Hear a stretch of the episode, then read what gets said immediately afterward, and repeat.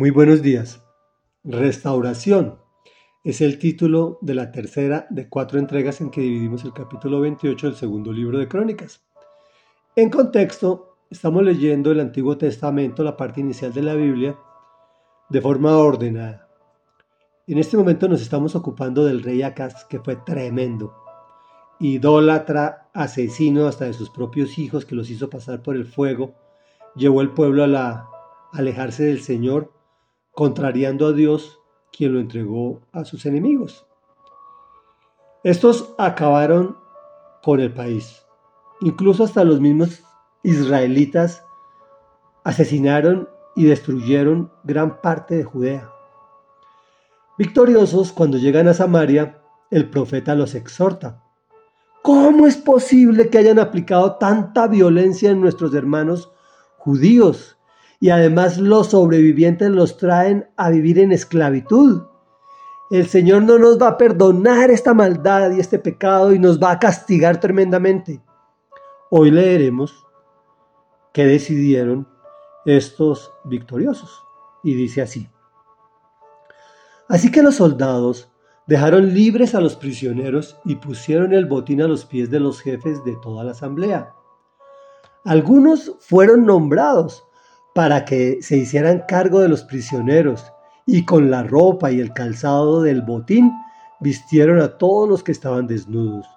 Luego les dieron de comer y de beber y les untaron aceite.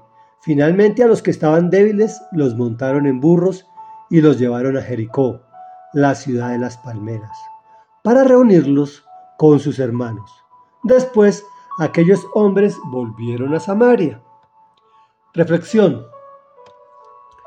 Dios actúa de muchas maneras, incluso sin que nos demos cuenta. Es más, la mayoría de las veces ni cuenta nos damos cómo el Señor nos quita la piedra de tropiezo.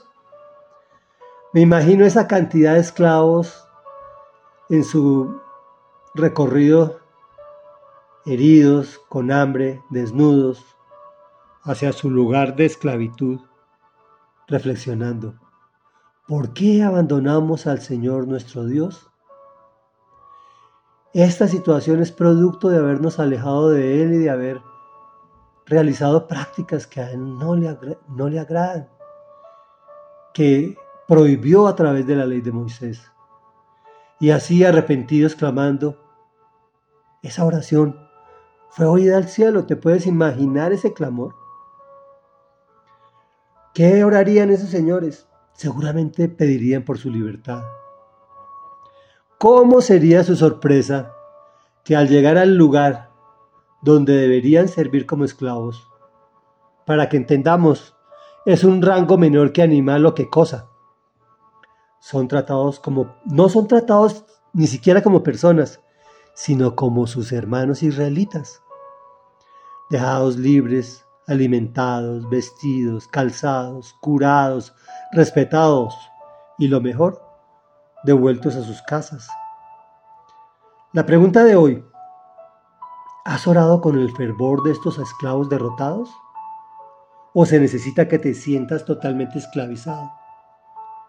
Mejor agreguémoslo, que nos sentamos, me incluyo, para que le entreguemos nuestros corazones a Dios por intermedio del único camino que nos puede transportar a su presencia, Jesús el Cristo.